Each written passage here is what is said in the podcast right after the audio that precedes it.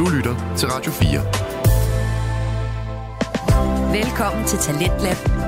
Din vært er Kasper Svendt.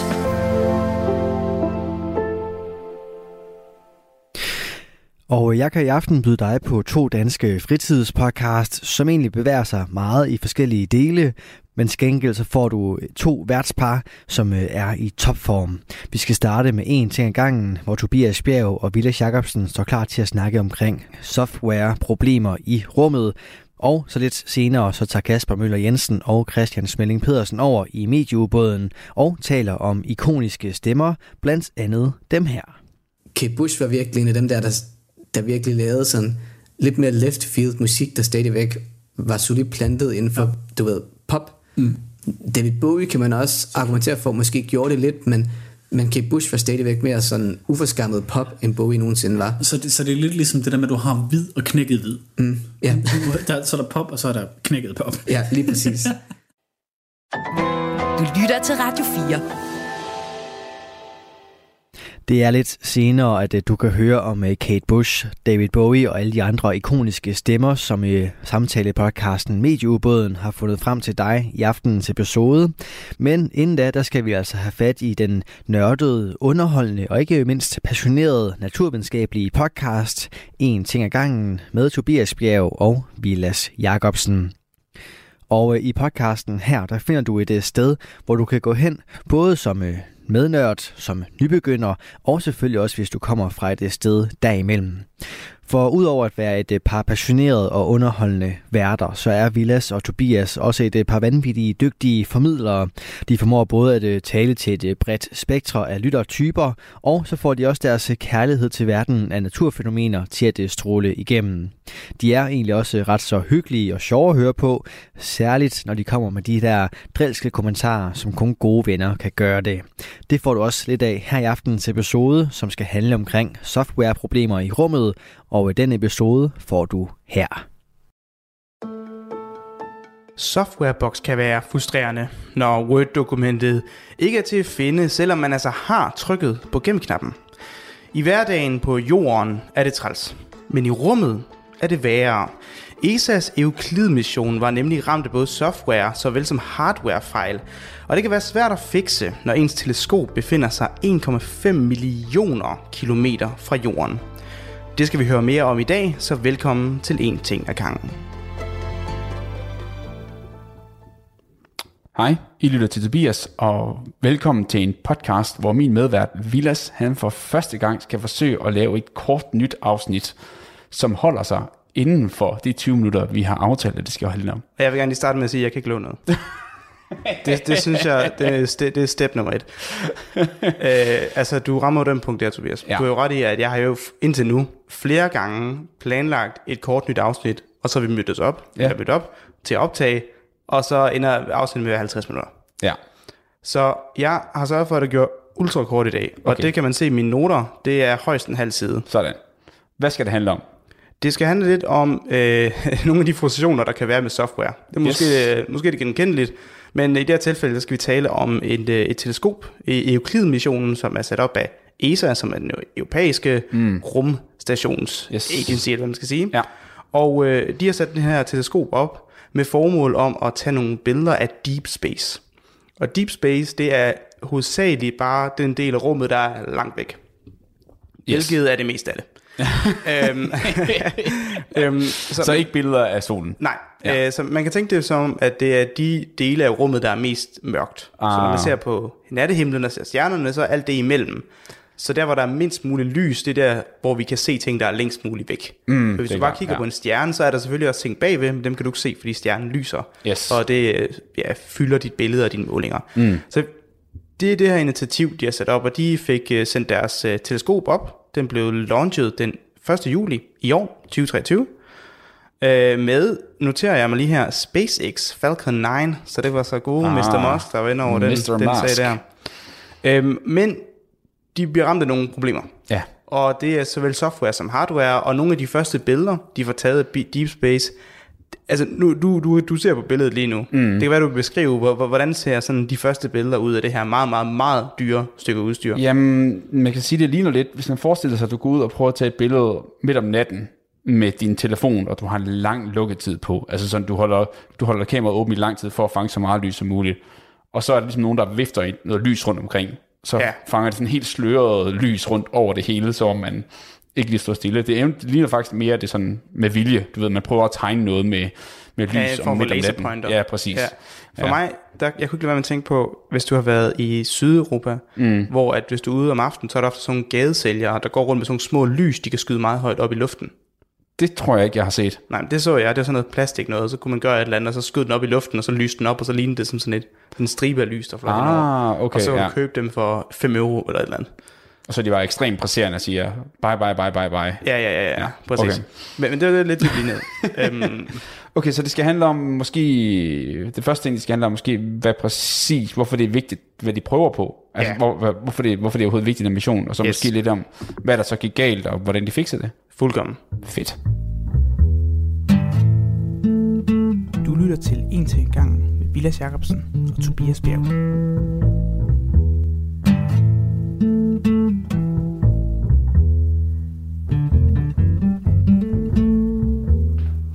Så er du egentlig helt fat i noget af det første, du siger, det der med, at når der er en lang lukketid på kameraet, så det vil mm. sige, at linsen, eller hvad skal man sige, den sensoren, den del af de kameraer, som tager lyset ind og gemmer informationen, den har adgang til lyset i lang tid. Ja. Så kameraet er åbent i lang tid, man skal sige. Yes. Det, er, det, det, er, det er lidt det, der sker her.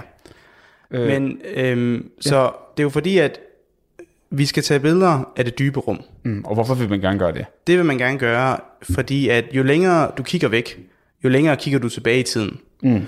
Det er noget, vi har nævnt et par gange, øh, som er ved universet, det er, at øh, fordi det tager så lang tid for lys at komme over mod os, så hvis der ligger en stjerne, som er, lad os sige, millioner af kilometer væk, så kan det være, at det tager, lad os sige, 10 år for lyset, og fra når stjernen sender lys ud, så kommer det over til os, og så ser vi, der er lys fra den her stjerne, stjernen lys, og det er Nordstjernen eller et eller andet. Ja. Så fordi der er det her delay, den her forsinkelse på, så i princippet, hvis stjernen eksploderede, eller hvis der skete noget andet, så vil det gå 10 år, før vi ser lyset fra den eksplosion. Ja. Og det her koncept, det kan du ligesom tage, tage videre, og så sige, jamen så lad os kigge på dele af universet, fra så, som er så langt væk, så vi ser så langt tilbage i tiden, at vi ser det tidlige univers. Mm. Og vi får en idé om, jamen, hvordan blev stjerner dannet? Altså, vi vil jo meget gerne vide, hvordan har universet udviklet sig gennem tiden. Altså, mange har måske hørt om Big Bang, der skete for de her 13,6 milliarder år siden. Ja. Øh, men fra Big Bang og frem vil vi gerne have med på, hvordan, hvordan går du fra et univers, der er helt livløs og planetløs og stjerneløs, Ja. til det, vi har i dag, som er fuldkommen fyldt med galakser og alt muligt andet. Okay. Og det gør du så ved at kigge på meget, meget gammelt lys, og så kan du få lov til at ligesom tage nogle stillbilleder af, hvordan universet udviklede sig gennem tiden. Ja, okay, så, så man udnytter simpelthen det, at lyset har en bestemt hastighed, som ikke er, altså jeg tror mange, altså hvis du er på jorden, så opdager man jo aldrig nogensinde i sin dagligdag, at lyset har en hastighed. Nej. Fordi det er så sindssygt hurtigt. Men når det så er, at universet er så enormt gammelt, ja, som du sagde, 13,6, så vil noget af lyset jo være over 13 milliarder lysår væk. Ja. Og det betyder så, at det lys vil tage 13 milliarder år om at nå til jorden fra den gang, det Der, der er selvfølgelig ikke noget, der vil være ældre end 13,6, for det Nej. er ligesom univers alder. Og, og selv hvis der var noget lys, det, okay, lad, os sige, der, lad os sige, der var noget lys, der var 14 milliarder år gammelt. Ja. Ældre end hvad vi tror universet er. Lad os sige, der er sket mm. flere Big Bang rundt omkring. Alt et eller andet crazy teori. Så vil vi ikke kunne se det endnu, fordi det har taget så, det, der, der er univer, vores univers har ikke eksisteret lang nok tid for lyset at nå over til os. Ja, på den måde. Ja. Øhm, så, så vi kigger i de her, det her gamle lys for at få en idé om, hvordan universet har set ud, yes. og så kan vi putte det ind i vores modeller og prøve at forstå universet bedre, og det er der en generel interesse for, for mennesker. Og det ved jeg ikke hvorfor. Det, det, det synes vi er spændende. Det er sådan en origin story. Det er en form for origin story. Hvorfor ja. er der liv? Hvorfor kan vi eksistere? Præcis. I, uh, ja, ja, ja. Det kan være, at Marvel vil lave den. og, så de har sendt det her teleskop op her den 1. juli, og de sendte det ud til øh, det andet øh, Lagrange-punkt. Vi har talt lidt om det, men øh, når du sender sådan nogle teleskoper ud her, mm. så kan det være en fordel nogle gange ikke at sende dem rundt om jorden i kredsløb. Øhm, det kan nogle gange være en fordel at placere dem i noget, der hedder Lagrange-punkter. Ja. Og det skal man tænke som, at øh, hvis du nu forestiller dig, at solen og jorden, de trækker i hinanden. Det, det gør vi jo. Altså solen trækker i os, så vi drejer mm. om solen, og vi trækker på en måde også i solen, selvom vi ikke trækker lige så meget. ja, for den vejer ret meget mere, end vi gør. Ja. Yes. Du kan måske så forestille dig, at jamen, øh, hvis du placerer et eller andet objekt som månen relativt tæt på jorden og langt fra solen, jamen så vil jorden trække mest i månen. Ja. Og så vil den måske være i kredsløb om, om jorden. Ikke? Ja, ja, ja. Og hvis du nu placerer månen længere og længere væk, så på et tidspunkt, så vil du måske komme så tæt på solen, og nu er det, nu er det altså solen, der tager over. ja. Og så vil den trække Ja. mest, så vil den måske være i kredsløb med solen. Så der er så en eller anden overgang. Der er så et tidspunkt, hvor at jo, jo, jo længere du kommer væk fra jorden, og i det, at du mærker solens tyngdekraft mere og mere og mere, så er der altså et punkt, hvor at, hvad hedder det, hvor der bliver trukket lige meget i dig fra begge sider. Okay. Øh, og der er altså nogle form for ligevægtspunkter, hvor du faktisk kan være i hvile. Du kan faktisk endda faktisk øh, være i orbit, du kan være i kredsløb omkring de her hvilepunkter. Okay, så Øhm. man ligger sådan lige i et sweet spot mellem solen og jorden. Ja, der, okay. det, er, det er noget, der hedder, hvad hedder det, øh, træ, det hedder, det, det hedder, det hedder the restricted free body problem, så det må være det begrænsede trækropssystem, ja. hvis man skal oversætte det til dansk. ja. øh, og det viser sig nemlig, at hver gang du har to objekter, der trækker hinanden, så findes der altid fem af de her punkter i, i dit system. Nå, på den måde, ja. Og det er ikke så oplagt, hvorfor der skulle være mere end Nej. et. Generelt er problemet meget, meget svært. Altså det er, det er utrolig, utrolig kompliceret matematik, og det er overhovedet ikke trivielt. Så hvis man sidder og Nej, tænker, nej, det, kan nej. ikke, det giver ikke mening, hvorfor skulle være fem, så er det fordi, det faktisk i og for sig ikke giver mening, når man har lavet Men matematik. det er jo selvfølgelig ikke, måske heller ikke pointen med podcasten i dag. Altså, men måske kan man sige, hvad er ideen med at placere den der, i forhold til rundt om kredsløb om jorden, for eksempel? Altså, i et øjeblik, du er væk fra jorden, så behøver du heller ikke deal med det så lys, som jorden sender ud. Så allerede der, det er en fordel, når du skal i deep space. Mm. Noget andet er også, at de her punkter, der kan du ofte spare en del brændstof, fordi du er mere i hvile, hvad man skal sige, end, end, jorden, så du skal ikke... øhm, Ja, det er klart, kan ja, sige, fordi... Hvis, de, hvis du er om jorden, så vil du altid falde lidt, fordi du, mm. du er næst, du er ikke, du er ikke et sted, altså når, når vi har satellitter omkring jorden, så er de, selvom de er oppe i rummet, og der ikke er noget luft, så er der stadigvæk lidt luft. Så de, de falder altid lidt. Ja. Du skal altid justere lidt og sådan ting. Så det skyder du har, lidt op igen en gang imellem, og så ja, falder den lidt. Altså det er jo for eksempel, det er, det er jo mest et problem for rumstationen. Fordi rumstationen ligger så, rela- altså en international rumstation, hvor Andreas Mogensen jo pt. lige hygger Ja. sig. Ja. Øh, den er så relativt lav i forhold til andre satellitter, at, at den skal rimelig ofte ligesom lige booste sig selv op. Ja, okay. Så det vil sige, at du kan være i et punkt, som er væk fra jorden, så du har ikke noget lysforurening der, og du kan spare en del brændstof, og så kan du ligesom bruge det brændstof på at justere teleskopet ind. Alright, alright, det giver mening. Og øh, du behøver ikke tænke på rumaffald, og Ah, der er faktisk en, især, der er en lang andre, række ja. af, af positive ting. Så er der så det ene problem, som du nævnte i introen, at du er så halvanden million kilometer væk fra jorden. Ja, yeah. Hvilket kan være lidt irriterende, når ting går galt. og det er så det, de gør. Så det første problem, som de løber ind i, det er nemlig det her, du siger med, at øh, jamen, det ligner, at lukketiden har været lang, så det vil sige, at det her kamera har taget et billede i lang tid, mm. og så er der lige nogen, der har rystet lidt. Ja. Og der er jo ikke som sådan nogen, der ryster i det her teleskop. Men det, der er sket, det er, at, at øh, fordi den jo er i et, i et kredsløb om, omkring det her ligevægtspunkt, det her Lagrange-punkt, Ja. så er den jo i bevægelse. Og det betyder, at når den skal kigge i en retning og sige, nu vil jeg gerne tage et billede der, og tage så meget lys, ind jeg kan for det her område, så er den jo i bevægelse. Den skal jo faktisk hele tiden justere lidt. Fordi øh, der, er den, den, bevæger sig jo. Mm, ja, så den skal, udover at fokusere på et punkt, så skal den også huske, at i samtidig med at fokusere på det punkt, skal jeg selv orientere Ja, ja, mig i ja. forhold til, hvordan jeg rykker mig imellem jorden og solen. Præcis. Ja. Det er lidt ligesom, hvis du skal optage noget med din øh, mobil, mens du øh, løber. Og du, du skal optage et eller andet, der står stille. Så hvis, ja. Ja. du, hvis du sidder stille ved bordet, og jeg løber rundt om dig, jeg skal optage så dig, skal man og dreje skal jeg hele tiden dreje ja. kameraet. Og hvordan gør man det? Jamen det kan du gøre, for vil sige, jamen, vi, vi må vælge et referencepunkt. Et punkt, hvor vi siger, jamen det er vores øh, log-on-punkt. Mm. Øh, og, så, og så ved vi, at hvis det her punkt rykker sig, jamen så skal vi rykke os for Ja. at kompensere. Og der har man altså valgt nogle, nogle stjerner, som man så kender. Og siger, okay, vi har målt de her stjerner tidligere, vi ved, hvor de er, så øh, vi kan, vi kan ligesom bruge dem som pejlemærker. Og så på den måde, så hvis du nu tager et billede i 10 minutter af gangen, så, så kan den justere ind, fordi den ved, den kan ligesom holde øje med den der stjerne og se, hvis den her stjerne den rykker sig ud af position, eller rettelse, hvis jeg rykker mig, så, så, så justerer jeg. Mm. Og det gik så grueligt galt med de her første billeder, fordi at når sådan et kamera kigger ud på universet, så ser den meget andet end stjerner, den ser nemlig også kosmisk stråling. Okay. Og det skal forstås sådan, at når du har, når linsen er, er hvad hedder det, når du har åbnet for, øh, siger man åbnet for linsen? Det gør man øh, måske. ja, kan man. Jeg Øhm, det, Du- ja, det være, lad min- lys komme ind Ja, ja i min, min, min kameralingo, den, den fejler det der. Når du lader lys komme ind i dit kamera, så Ja. at sige, så øh, er det ikke kun lys, du ser. Du ser også øh, lavet partikler. De kan også sætte et spor i din sensor, og det kan du se som, en, som et lys på dit billede. Mm. Og ude i rummet er der, et, er der, er der det, vi kalder kosmisk stråling, som egentlig bare er en bred betegnelse for en hel række af ladet, øh, elek- elektrisk ladede partikler, som typisk er blevet udsendt for solen eller andre stjerner. Og de suser rundt gerne med meget, meget høj fart, og de kan altså pa- passere ind i det her teles- teleskop. Og det kan man se som en masse små prikker. Så det her billede, du kigger på, Ja.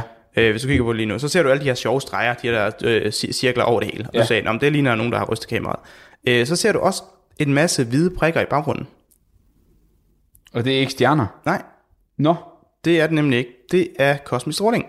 Oh, Så det, der egentlig det var er sådan nogle streg, lange sådan nogle streger af, af pri- prikker.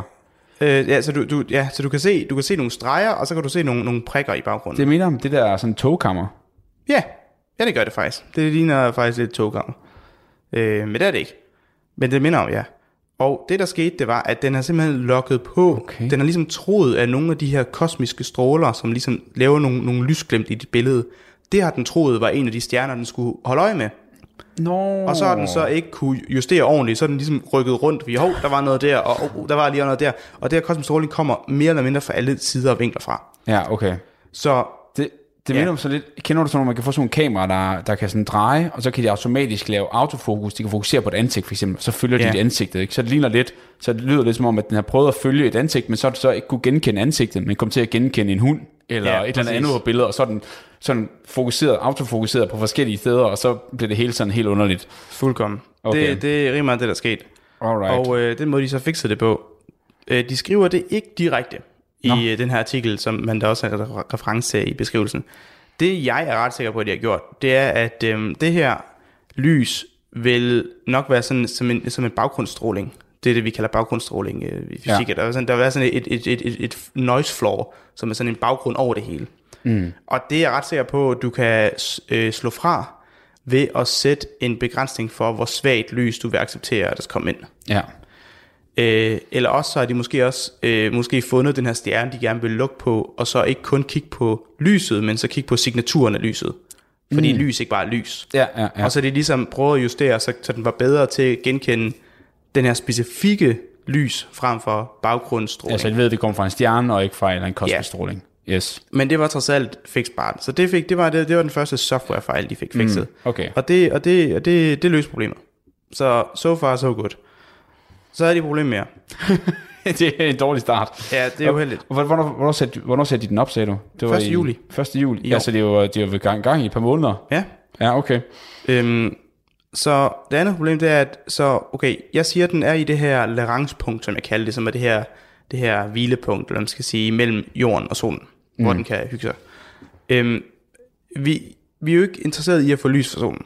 Så du skal jo meget gerne have sådan nogle for for skjolde, der blokerer lys af, og du vil også rigtig gerne have, at resten af dit teleskop ikke reflekterer noget lys, der kan blive kastet rundt og komme ind i, i de kameraer på nogle måder. Ja. Så mange, øh, mange dele af den her teleskop vil være sådan, det vil malet sådan sort, så får det reflekteret så lidt lys som muligt. Ja. Dog viser det sig, at en af de her øh, thruster-raketter, så en af de her raketter, der sidder på siden, som man bruger til at justere kameraet, der var der en lille del af den, på øh, cirka en, en kvadratcentimeter, som ikke var malet sort. og lyset fra den Det, det, der er en maler, der er blevet fyret. Ja, øh, og jeg tror ikke, man havde tænkt, at de der raketter kunne reflektere noget. Jeg tror, det er derfor. Eller sådan Ah, noget. okay. Men det der lys, det er altså ramt en af de her skjolde, eller bagsiden af de her lysskjolde, som normalt skal blokere lys fra solen, og så er det sendt Okay. direkte ind i linsen. Nå. øhm, Og det givet sådan noget glære, eller Ja, sådan, øh, ja. okay. Som, og, ja. øhm, og den måde, man fikserede det på, det var, at de fandt ud af, at hvis de bare justerede hele teleskopet 2,5 grad væk, så gik det væk. Okay. Så, det drejer bare en lille smule, det er fint. Ja, så det er sådan, okay, vi, vi drejer den lidt. Vi, det her, det, det, det, altså software-delen var alligevel nemmere at fikse, fordi at, altså der kan du trods alt sende koden afsted, og så opdatere den. Ja, ja. Øh, øh, hvis der mangler noget maling her, det, det, er, jo, det, er, jo, det er jo bare... man får ikke lige sætte nogen noget. Øh, Det kan man ikke gøre noget ved. Nej. Men hvis du lige drejede det hele 2,5 grader, så, så så man det ikke. Så, Så de drejer simpelthen bare lige væk fra solen, og så lidt længere mod ja, så det vil sige, der, vil, der vil sige. være nogle, måske øh, nogle områder, hvor du, hvis du kigger med en særlig vinkel i forhold til solen, så vil du ikke kunne tage billeder der. Ja. Så ja. der skal du måske vente til, du er i et anden, en anden del af dit orbit, eller sådan Ja, hvor du kan vende væk fra solen. Så, eller ja, ja, noget. ja. Yes, Okay. Øhm, så, så, det vil, så det vil være sådan noget, man gjorde. Så det var ligesom de to første ting, og øh, de beskriver i den her artikel om, hvor lettet de var for at få det her løst. Fordi, altså hvis man nu ikke kan fikse det her, altså hvad, hvad, hvad gør man? Lad, lad, lad os sige, at det der med at, at lukke sig ind på en stjerne, i frem for det her baggrundsstråling, eller det her kosmisk stråling, lad, lad os sige, at det, var ikke, det kunne man ikke fikse med, Ja. den, øh, med, med software, fordi det var bare, måske bare, at deres, deres måleudstyr var, havde ikke øh, god nok kvalitet til at kunne adskille de her to forskellige signaler. Mm. Altså, så er, du jo bare, så er der jo ikke noget at gøre. Ja, jeg, jeg, jeg tjekker lige prisen. Den har kostet, prisen på øh, hele missionen er omkring 10 milliarder kroner. 10 milliarder. Så det er også en, øh, en Hmm. Det er, jo chat. også nogle, det er også nogle penge, Det er nogle penge, som der er ærgerligt at smide ud af, de ud af vinduet, hvis det var. nogle... men... Det kan jeg forstå. Det er... Øh... Okay, men de løste det. Det var Nemt. det. Så, Så de man, var- man de var håber, glade. de får taget nogle, øh, nogle billeder af, af Deep Space, og ja. måske giver sådan mere indsigt i, hvor... Øh, Altså, det, det er mest... Der, hvor jeg synes, det er mest relevant, bare Ja. ja. for at sige, nu, nu sagde jeg, det er rigtigt nok for at forstå, hvordan universet udvikler sig. Det er jo sådan et vagt. Det, er Ja. jo, det, er jo, det er jo at sige noget, uden at, uden at sige noget. Der, ja. hvor jeg føler, det er spændende, mm. det er at se øh, rollen af mørk stof. uh, nå, det skal de også kigge på. Det er jo, øh, det er jo indirekte det samme. Fordi at, øh, hvi- hvi- hvis man kigger på, hvordan universet udvikler sig, og mørk stoffer har, en, har haft en effekt på, hvordan universet udvikler sig, ah. så er det ligesom med ind over.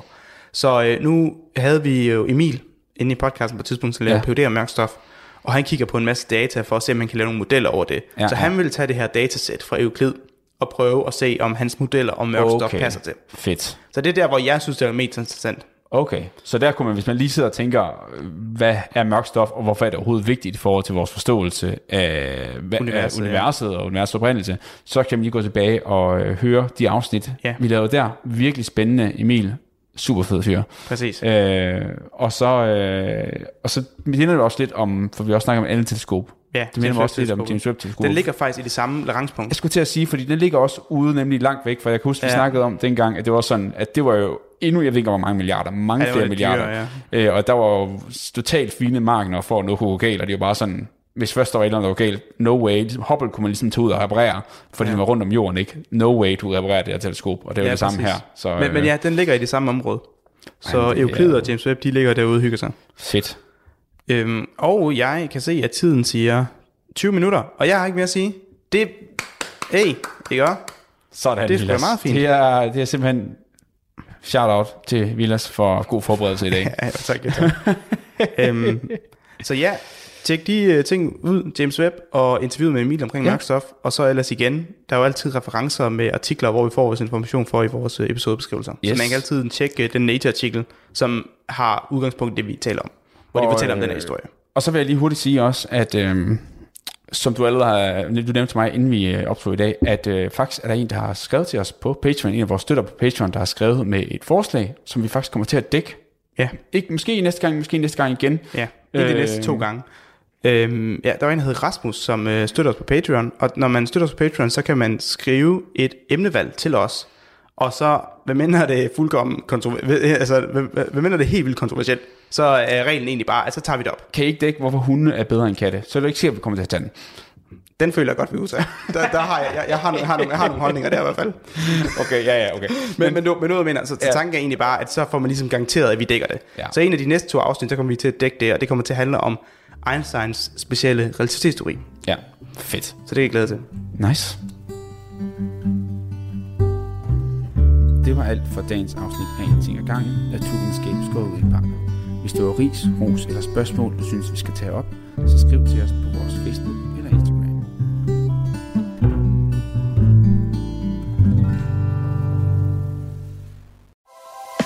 Du lytter til Talentlab på Radio 4. Og her var det altså den naturvidenskabelige podcast En til en gangen med Tobias Bjerg og Vilas Jakobsen, som fik rundet af for aftenens første podcast afsnit her i programmet Talents Lab, som øh, præsenterer nye stemmer, fortællinger og holdninger, alt sammen igennem Danske Fritidspodcast. Og En til en gangen kan du finde inde på din foretrukne podcast tjeneste, og selvfølgelig også følge med i inde på det sociale medie Instagram. Og så skal vi altså videre til aftenens næste fritidspodcast. Det er Medieubåden med Kasper Møller Jensen og Christian Smelling Pedersen, som øh, vi skal have fat i. Det er en øh, kulturel, hyggelig og igen passioneret samtale-podcast, som kaster sig over forskellige medietyper, kommer med gode anbefalinger, underholdende anekdoter og så også en ret så inviterende stemning. Og i aften der byder hele den kombination på en øh, snak omkring ikoniske stemmer, og øh, første bid af den samtale får du her. Kasper, øh, sidder du egentlig nogle gange og lytter til vores podcast, sådan efter det, at du har redigeret det, og det er lagt live? Det må jeg faktisk indrømme, at jeg gør. Mm. Øh, jeg, jeg lyttede rigtig meget til podcast i baggrunden, mm. og, og når vores egen podcast dukker op i vores feed, så lader den faktisk bare afspille, ligesom jeg vil uh, alle mine andre podcasts afspille. Mm. Øh, bare for at sikre mig, at jeg kan fange eventuelle fejl, mm. der måtte være. Øh, og også det meste af tiden krumtere over mig selv. øh, men sagen er også den, Christian, at jeg, øh, jeg kan jo faktisk det meste af det, der bliver sagt i vores podcast udenad, fordi jeg hører vores podcast. Hvis man sådan ser måden, hvis man tager måden, jeg lytter til vores podcast, og så samler det sammen i et, mm. mens jeg redigerer, så tror jeg nok, jeg lytter til alt i vores podcast mindst 3-4 gange. Ja, okay. Øh, mens jeg klipper. Ja, okay. Det, det er noget med mig. Jeg lytter i hvert fald til... Jeg lytter til vores episoder, når de udkommer. Øh, også lige så meget, så kan jeg huske, hvad vi har snakket om tidligere, men også mm. bare sådan, ja. Og så må jeg indrømme, at jeg egentlig også bare synes, det er lidt hyggeligt at genopleve de samtaler, vi har. Ja, lige på sådan en gang imellem sådan lige finde ud af, at man en gang imellem har sagt noget, der sådan er lidt fornuftigt, mm. og ikke bare sidder og ramblet. Eller at Jamen, nok også lige så meget for os at lytte til at se, hvor vi eventuelt kan forbedre eller ændre ting eller sådan noget. Ja, jeg kunne forestille mig, når vi når lidt længere hen i vores podcast-karriere, at jeg så stopper med det, fordi at jeg har lyttet nok til vores stemmer, mens jeg klipper. Men for nuværende, der, der er det meget sjovt. Men det var jo også det, som man gjorde på universitetet, når det var, man havde lavet uh, interviews og sådan noget, der man skulle sidde og transkribere sig selv. Mm. Ja. Jeg er ikke stolt af det, men jeg lytter faktisk til vores podcast. Ja. Ej, er det fordi, du, øh, du synes, det er unfair, at du øh, inflater vores numre, eller hvad? Nej, jeg synes bare, jeg synes bare, jeg lyder, det fremstår meget selv, øh, selvcentreret at lytte til, til sin egen stemme. Mm-hmm. Ja, okay. Jamen, jeg kan godt se din pointe. Jeg, jeg tror bare, det kommer an på, at man lytter ud fra det fra et forbedringspotentiale, og man gør det for underholdningens skyld. Det er rigtigt. Ja. ja. Så, men altså, det kan jo være en eller anden dag, at øh, hvis alt det går vel, at øh, vores stemmer bliver hæderkronet og anerkendt som noget, noget ikonisk, og øh, det leder os meget fint videre til det, vi egentlig skal i dag. Så øh, mm. velkommen til Medieubåden, et semistruktureret podcast, der dykker dybt i underholdningsmedier. Ja. Yeah. I studiet i dag, han behøver ikke noget filter for at få en høj stemme. Kasper Møller Jensen.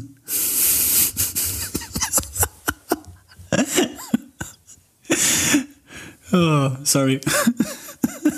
jeg er målløs, Christian. Min stemme er højere, end jeg er, eller hvad? det, du mener? undertegnet Christian Smelling Pedersen, en mand, der lytter til sig selv i double speed for at øh, prøve at høre, hvordan det ville være, hvis han havde slået sig. Mm. Ja, det var helvede til det der, men fuck det, vi kører med det. Og i dag, der skal vi nemlig snakke om ikoniske stemmer, og nogle gange så går det skide godt med at bruge den danske, og andre gange så går det ikke særlig godt med rent faktisk at finde på noget selv, når man ja. en gang imellem, som vi gør, når vi laver vores intro, gør det nogle gange planlagt og lidt off the cuff. Ja, men jeg kunne godt, jeg kunne godt lide, Christian, jeg kunne godt lide det, du sagde med, at det kan være, at vi ser for mulighed for, at, at vores stemmer bliver ikoniske på en eller anden måde. Mm. Og uagtet om...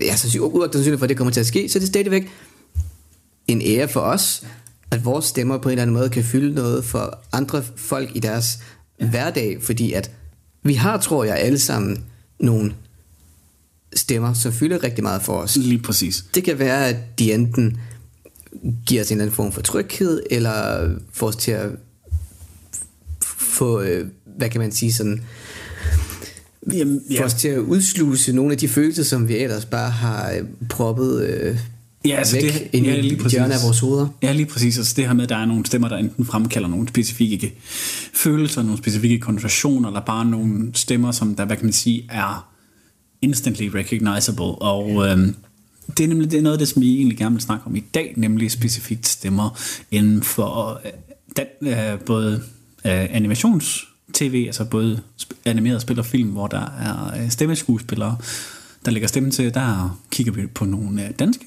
og vi kigger også på nogle øh, engelske, amerikanske. Mm.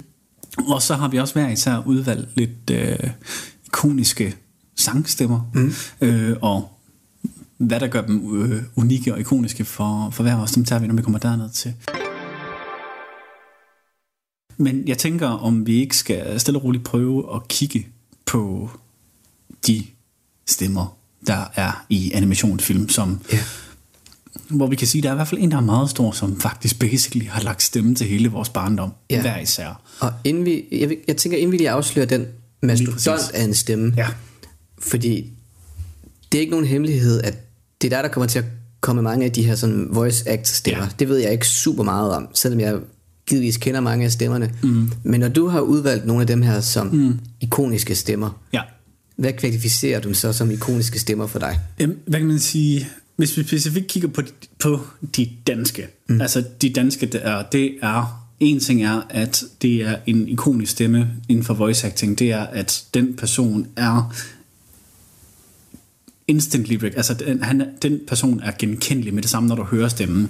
At det er, okay, det er ham eller hende, der lægger stemmen til den her, eller at de stemmer, der den person har lavet, har fyldt så meget enten i en kulturel eller en popkulturel eller en zeitgeistmæssig sammenhæng, at den person ligesom bare er, hvad kan man sige, faktisk knap nok er kendt som andet end den, de stemmer, personen har lavet. Mm. Så det er, på, det er enten på det niveau med, at personen har, hvad kan man sige, haft så meget arbejde, eller lagt så stemmer til så mange ting, de har haft indflydelse på hele ens barndom, eller på en hel æra inden for noget, mm. eller det her med, at personen, den stemme, personen har lavet, er blevet større end dem selv. Fedt. Og hvem kvalificerer sig så til at få den titel? hvad kan man sige, vi har jo en kæmpe mastodont af en stemmeskuespiller her i Danmark, mm. der både kører øh, lydbøger, Mm. Rigtig mange af slagsen. rigtig mange af slagsen, og en mand, der på mange måder har lagt stemme til hele vores barndom inden for Disney Ja. og andre tv-serier. Og det er Lars Thiesgaard. Ja. I dag skal vi tale om en film, som står mit hjerte meget nær. Og som det sikkert allerede kan ses, du har sikkert gættet det, så handler det om Løvernes Konge. Manden ham selv. Altså, the man, the myth, the legend. Ja. Levende legende lige frem. Og manden, han har jo, han har jo lagt stemmer til, til ting siden, øh, hvad var det, vi blev enige om? Det er siden 77 eller sådan et eller andet. Han har lagt stemmer til ting. 76, 77. Så det er noget af en prober karriere, manden han har haft indtil videre. ja. Imponerende CV. Ja, øh, 76, 77, hvor det er, at øh, der ligesom kom nogle af de første ting. Og hvis vi skal sådan øh, tage nogle af hans stemmer, og så lige hurtigt prøve at gennemgå, om, om, om, om vi kan noget med det. Lars Thiesgaard, han er jo stemmen bag Scooby-Doo, blandt andet. Ja. Og det, ja. Zoinks. Nej, det, det er det, det er Shaggy. Det er... Altså, Anyway. hvor meget Scooby-Doo har du egentlig fået set, da du var yngre? Øh, jeg så, da jeg var lille, mm. en film, der faktisk er forbundet med rigtig meget nostalgi for mig. Mm. Øh, der så jeg... Åh, hvad f- delen er det, den hedder? Det er den der film, hvor de tager ud på sådan en... Det er ikke, det er ikke en live-action film, det er en mm. animationsfilm, hvor de tager ud på sådan en ø, der er hjemsøgt med en masse spøgelser. Ja, øh, ja øh, Piratøen. Zombie Island eller, eller Pirate Island, et eller andet Ja. den stil. Jeg, kan, jeg ved ikke, hvad for en det er. Jeg kan bare ikke lige huske den danske titel for den, men det, jeg tror, det er Pirate, Zombie Island, den hedder. Ja. På gamle dage. Se, hvad jeg har til dig, Scooby. Scooby Kids. Den, den er forbundet med meget nostalgi for ja. Ja. mig. Det er jo så 10 skår, der har været hund. Ja. For dig hele den der vej der igennem. Ja. Og det er jo, man kan sige, nu sad vi og kiggede uh, liste igennem her uh, tidligere i dag, hvor det var sådan, er det virkelig ham? Ja. Og hvad kan man sige, jeg har jo set på flere af, af de der af serieudgaven, har jeg jo set i, gennem min barndom, og det var, det, det er også bare igen sådan, der er noget comfort ved det, og hans stemme, i hvert fald også, generelt, også som Scooby-Doo, giver en eller anden form for comfort. Mm. Øhm, så er der også en anden lille kær, kær, kær, kær karakter inden for Disney-verdenen, som han også lægger stemme til. Og det er jo vores øh, lille grisling. Ja. Det er det ikke Lars Thiesgaard lægger, lægger stemme til det, men der er en engelsk udgave, der ved, det, der ved jeg ikke, om du har set det der klip der, hvor at øh, Ninka og Plys er i et hul sammen med øh, Æsel, Jeg kan ikke huske eller det. i år. og øh, Grisling står oppe på, to- over, oppe i toppen af hullet, hvor Ninka spørger, uh, Can you not? No, I cannot not. so, so, so can you not? No, I cannot. So you can not? No, I cannot not. Hvor det er sådan, om man kan binde en knude eller ikke binde en super meget grisling, super godt. Men altså igen, han får virkelig også i den her rolle her som grisling virkelig formidlet den her sådan kærlighed, men sårbarhed og frygt på samme tid. Det, det er så konge. Så konge.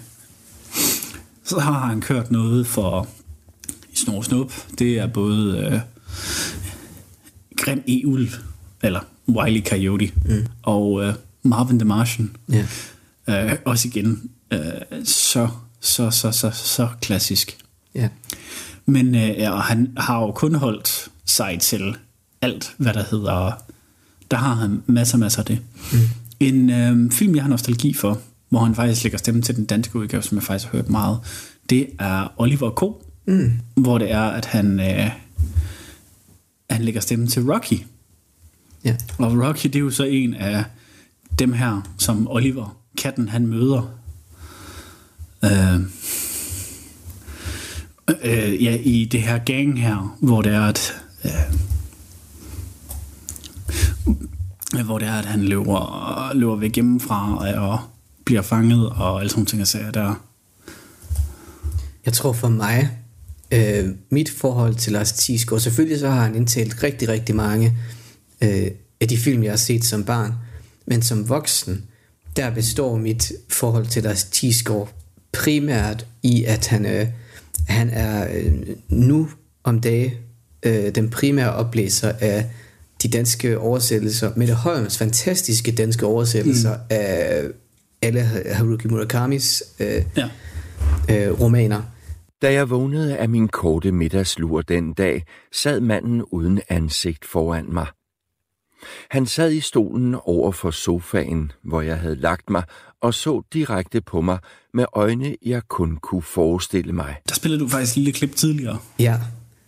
Øhm, Og hvordan den mand, han går fra at være virkelig epitomen ja. af det her sådan varme, store tæppe mm. af Disney-animation og andre ting, og, og bare, bare ens barndom-animation, Ja. til at sidde der og læse det der op på en måde, mm. som både gør en intrigued, men også giver en gåsehud på samme tid. Ja. Så fantastisk vildt. Altså for mig er, er blandingen af Murakamis ord og Mette Holmes oversættelse deraf, og så Lars Thiesgaards indtalning Ja. af de samme ord, det er simpelthen noget af det bedste, jeg ved. Ja. Altså min første eksponering for Haruki Murakami var faktisk øh, Lars Thiesgaards indlæsning af hans, øh, mm, jeg tror godt man kan kalde det en novelle faktisk, mm. øh, illustreret novelle, øh, Det mystiske bibliotek. Mm. No. Og den, det gjorde simpelthen så stort indtryk på mig. Mm. Det, det var en meget stor oplevelse. Og det, det er helt klart der, mit forhold til Lars Thiesgaard primært Ja. består øh, nu om dagen. Ja, altså, man kan sige, jeg har stadig et forhold, fordi jeg har ikke den engelske udgave, det vil faktisk heller ikke have. Så skal det være den originale oversatte udgave fra fransk her. Men der er jo uh, Tintins eventyr, eller Tintin, uh, den animerede serie, hvor han lægger stemme til begge Duponter. Mm. Altså Dupont med D og Dupont med T. Det er to forskellige. Det er vigtigt at huske. Ja. Og så uh, General Alcazar, som er en af skurkene i, i hele den her serie her. Mm. Og igen, at jeg har lyttet, eller jeg har hørt hans stemme fra DR, og noget af det, der er allermest intrigued, og som, hvis man kigger rundt i min lejlighed, har jeg både en plakat med Tintin og en minifigur med Tintin. Altså, Ja. Tintin har betydet øh, rigtig meget i, i, i hele mit øh, sådan øh, setup der, og ja, man kan sige, hvis man skal tage jamen, altså, hvad kan man sige, hvis man skal tage måske en af hans lidt mere ja, ikoniske, som han har været øh, ind over i Disney, så er det jo Pumba. Mm, ja. Blandt andet, altså Pu- Pumba, som alle kender, som alle har set jo, altså, Og alle elsker. og alle elsker jo, altså, det er igen La- Lars Thiesgaard, som der bringer, bringer ham til live mm. øh, igen, altså, og ja, altså, øh, Yogi Bjørn øh, fra øh, Yogi, og som kører på Cartoon Network Ja. i gamle, gamle dage. Radio 4. Ikke så forudsigelig. Vi er i gang med aftenens andet podcast afsnit her i Talents Lab. Det er programmet på Radio 4, der giver dig mulighed for at høre nogle af Danmarks bedste fritidspodcast. Mit navn er Kasper Svindt, og i denne time der har jeg blandt andet fornøjelsen af at give dig et afsnit fra Medieubåden, en kulturel samtale-podcast med Kasper Møller Jensen og Christian Smelling Pedersen. De taler i aftenens episode omkring ikoniske stemmer, og der kan man altså ikke komme øh, uden om øh, danske Lars Tisgaard, som øh, vi da også vender tilbage til snakken om her. Når du hører, for eksempel, altså hvis du nu for eksempel hørte... Øh, Altså, det kan faktisk aldrig huske, om du gjorde, om du så Løvernes Konge og Peter Plys sådan inden for relativt kort tid. Og det, det gjorde jeg nok. Ja, men du har vel aldrig sådan lagt mærke til, at det er den samme? Nej, nej, altså så, det tænker man jo slet nej, ikke på som barn overhovedet. Slet ikke på som barn, og stadigvæk her, det har også taget mig, at jeg har skulle sidde og kigge hele hans CV igennem, at mm. jeg har skulle, fordi jeg godt vidste, at han har lagt stemme til nogen ting. Jeg har bare aldrig sådan lige tænkt over, at det var ja, hele min barndom. Mm. Han, han mere eller mindre ja. øh, lægger stemmen til. Ikke? Altså, han har haft en finger med i rigtig, rigtig, ja. rigtig mange ting. Ja, altså, hvad kan man sige, udover at han øh, selvfølgelig også øh, lægger stemme til rigtig mange ting, så er der også rigtig mange af de her øh, film, han har lagt stemme til os. Der har han jo været øh, ja, øh, video-instruktør, altså instruktør mm. på de voice actors, der har været med. Så ja. udover at han selv har lagt stemme til, har han også stået og været med til at sørge for, at de andre, der er med, er med til at ramme tonen og med til at ramme klangen og alle de ting, jeg siger her. Men det giver dem også kun god mening, når han har gjort det, altså i, hvad, næsten 50 år? Ja, det er efterhånden ved at være deroppe. Mm. Det er efterhånden ved at være helt deroppe. Ja. Ikke? Altså, en erfaren og meget dygtig ja. herre. Ja, altså, og så kan man sidde sådan lidt og tænke sådan, okay, okay, okay, Nå, no, jamen, okay, kære Lars, du har sgu også været noget af en uh, Casanova, var? For jeg har også stemme til Johnny Bravo. Ja. altså, også bare igen den her sådan med, at uh, altså, det er Pumba, Grisling, Johnny Bravo, Scooby, altså igen hele det spektrum, man ligesom kan ja. omfavne i og med, at han er på ingen måde single note. Nej, og han er slet ikke sådan, du ved, blevet... Um... Typecastet overhovedet. Nej, altså pindet op på en speciel type karakter overhovedet. Mm. Men kalder man ham ikke også, altså mand med de tusind stemmer? Jo, eller et eller andet, altså, det, det er dybt imponerende. Og jeg tror også, det er det, jeg tror også, det er det, der gør det så fedt at lytte til ham læse lydbøger op, fordi han er så god til at lave de der sådan meget øhm, subtile mm. ændringer i stemmen, når han skifter mellem forskellige karakterer. Ja. Altså det bliver overhovedet ikke, du ved, sådan dramatiseret, ligesom når han laver stemmer til en eller anden, øh, altså en karakter i en, i en animeret Nej, ting præcis. overhovedet, hvor det, hvor det jo bliver meget dramatiseret. Ja. Men det er bare den der lille sådan, mm ja, subtile ændring i stemmen, der gør til, at man ligesom ja. føler, okay, det, det, mm. det er det, den her karakter er. Ja, lige præcis. Altså, ja. ja, ja, og det er jo det, altså, men altså, han er også lidt af en handyman, mm. fordi han har også lagt stemme til byggemand Bob. Ja. så han er jo den her, altså, hvem kan fikse det? Lars Thiesgaard kan. Åh, oh, det kan han. og hvis vi så skal faktisk over på nogle uh, live-action film, hvor han faktisk også har lagt stemme til sin danske oversættelse, altså han lægger stemme til Arthur Weasley i alle Harry Potter filmene, ja. hvor Arthur Weasley er, er med. Mm. Så altså igen, han, øh, han ejer din barndom, øh, ja. Lars Tisk, altså han bor rent-free i samtliges hoved. Ja, uden at uh, mange ved det. ja, lige præcis, altså han, han eksisterer og permeerer simpelthen alt. Altså, også hvis man er Batman-fan, øh, så har han lagt stemme til The Joker i de, de danske udgaver af Batman-film og serier. Den, der samme, er, tegneserier. den samme stemme, der er Grisling i Peter Plys, er også The Joker. Ja, lige præcis. Altså, den, den, den skræmte lille gris og den skræmte hund er nok en af de mest skræmmende og komplekse skurke ja. i comic book history. Altså, og den største Casanova, ikke? Mm. Samtidig. Ja. Øh, igen, notable Disney, han er også sorte per. Mm altså, der er så meget notable for ham. Altså igen, hvis vi skal prøve at tage og gå op til, til noget af hans lidt nyere, øh, så skal vi måske lidt efter. Uh, han har blandt andet også lagt stemme til M.O. eller Mo mm. i Wall-E, som en af de her små robotter. Ja. Der har han også været med. Altså, i, han har fingre med. Altså, det er næsten lige før man skal sige, det som Lars Thiesgaard ikke har været med i, det har ikke været værd at være med i. Ja. Altså, manden har også lagt stemmen til en lang liste af, men nu nævner vi bare lige to nævneværdige. Mm. Han lægger stemme til for det første General Grievous, som er den onde cyborg-mand, og Master Yoda i den animerede serie af Clone Wars. Ja. Altså, igen, så store franchises, den mand, han har været med ind over, mm. på en eller anden måde. Altså, Ja. Men nu har vi snakket meget om Lars Tisgaard. ja. Er der andre, der også... Øh, Altså andre danskere, jeg, øh, jeg tænker i hvert fald for, for mig, øh, der er værd at nævne, det er en mand som øh, Ove ja. Igen, øh, genial skuespiller i sig selv, men faktisk på en senere år gik lidt mere over til rent faktisk at være med som øh, VO, altså mm. voice, actor, eller voice over skuespiller. Hvor at øh, de fleste af os, vi lytter faktisk til hans stemme hvert eneste år. Mm. Meget specifikt den 24. december. Meget specifikt, når vi tuner ind og skal se Disneys juleshow, fordi han lægger stemme til Jesper Frugtkylling. Noget af det bedste, der kan ske på denne tid af året, er at få julekort fra nær og fjern. Øh, I hvert fald her i. Og så samtidig med, så har han jo også været ind over øh, Aladdin, hvor det er, han lægger stemme til øh, sultanen. Mm. Og nu også for at tage noget andet end Disney, så har han også lagt stemme til Asterix for Asterix og Obelix, i hvert fald i de originale tegnefilm. Så der har han også været med over, og Ja.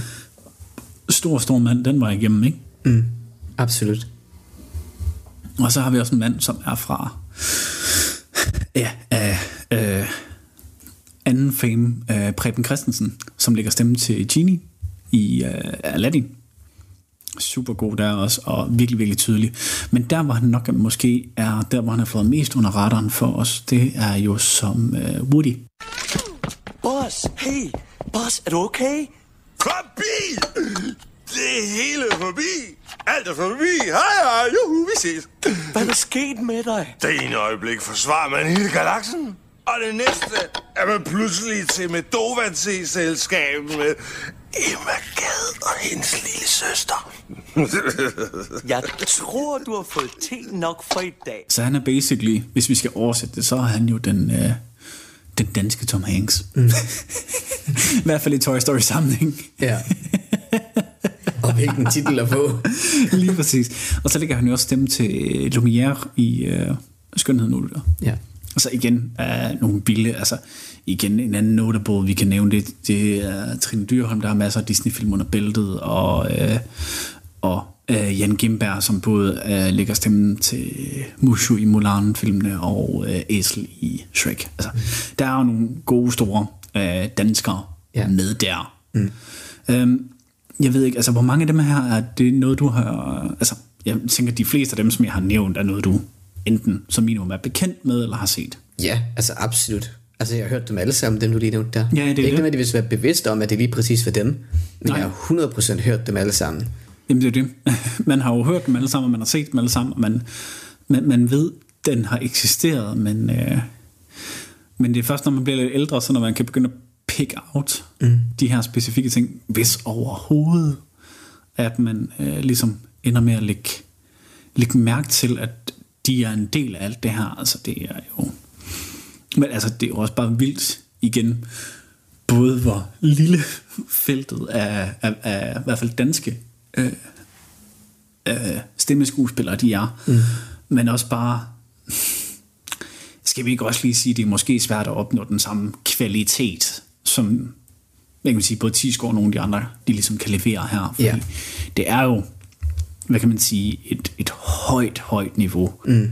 Både af, af mængden, hvad de kan hvad de kan levere, og mængden af, hvad det er, ligesom de, de får, hvad kan man sige, smidt afsted, ikke? Altså, Mm.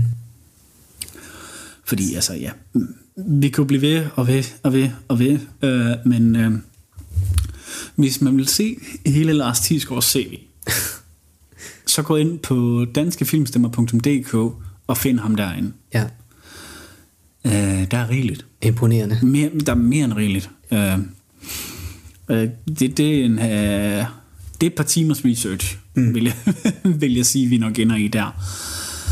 Øh, hvis vi skal trille over på den øh, modsatte side øh, af Atlanten, mm. må vi så sige, at øh, de fleste af dem her, der er. Så kan vi måske godt starte lidt, fordi hvad kan man sige, Lars Thiesgaard er primært kun kendt som øh, voice actor. Igen, han har også været skuespiller med i Clone, han har også været, han har haft andre øh, skuespilsroller også, men Ja. han er jo primært kendt for sin stemme. Ja.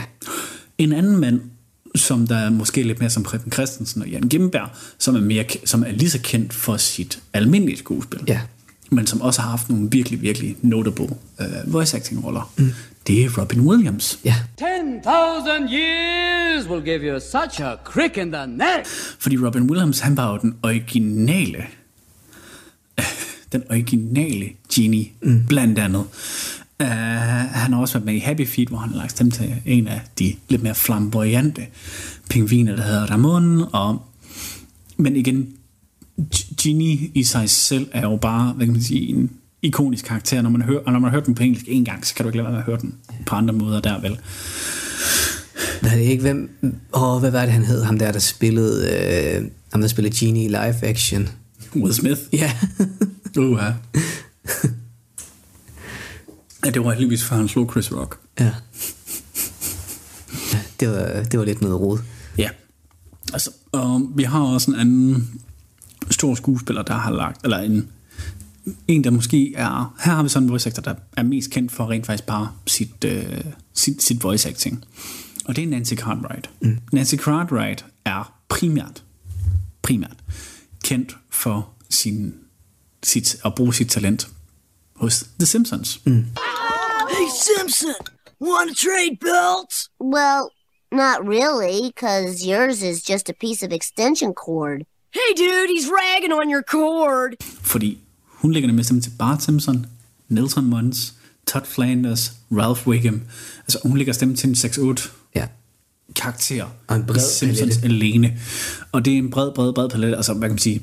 Og der har du selvfølgelig også andre store talenter som øh, Hank Azaria, øh, øh, ja, Nancy Cartwright, Hank Azaria, Dan Castellaneta øh, og mange af de andre voice actors, der er med der, øh, de er jo alle sammen sindssygt dygtige. Ja. Øh, øh, noget andet der er, det er, at øh, til dem af jer, der har set den engelske udgave af Rugrats, jeg kan ikke huske, hvad den hedder på dansk, men øh, Rugrats, øh, der ligger han jo, øh, der ligger hun stemme til Chucky, ham den rødhårede med, med de store firkantede lille briller mm. også. Så igen, det er igen sådan det her med sådan barndom og young adults, eller det man vokser op med. Ja. Igen, hun også bare har lagt, lagt stemmen til hele vejen igennem. Mm. Um, så er der Bill West, som også er primært kendt for sin, for sin voice acting.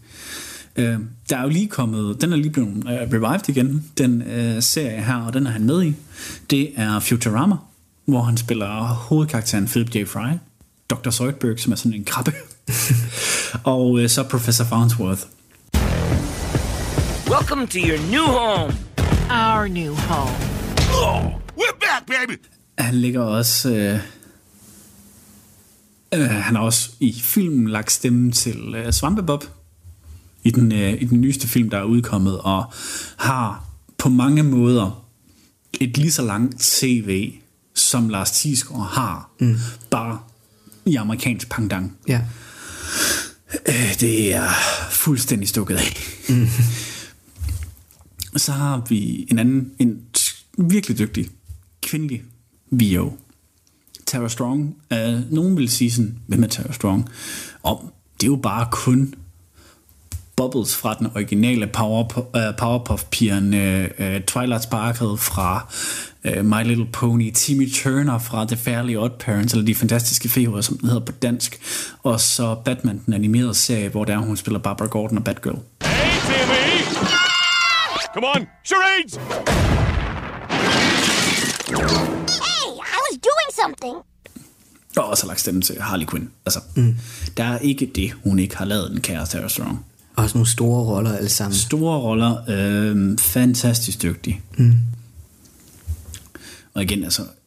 Øh, hvis vi så skal skride lidt over i noget andet, hvor jeg faktisk bare er imponeret over den øh, mængde af voice acting ting, personen laver.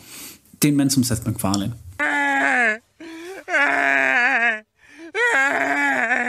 Are you okay? No, I came in with my wife and now I can't find her. Oh, I'm sure she's here somewhere. Come on, I'll help you find her. Okay. Du lytter til Talentlab på Radio 4. Og du kan høre endnu mere omkring ikoniske stemmer, såsom Seth MacFarlane i Medieubåden, en øh, kulturel samtale-podcast med Kasper Møller Jensen og Christian Smelling Pedersen. Den samtale vender vi tilbage til i næste time af Trends Lab, men øh, først så får du her dagens sidste nyheder, leveret af måske den mest ikoniske stemme, nemlig den, der tilhører verdens bedste nyhedsoplæser. Du har lyttet til en podcast fra Radio 4. Find flere episoder i vores app, eller der, hvor du lytter til podcast.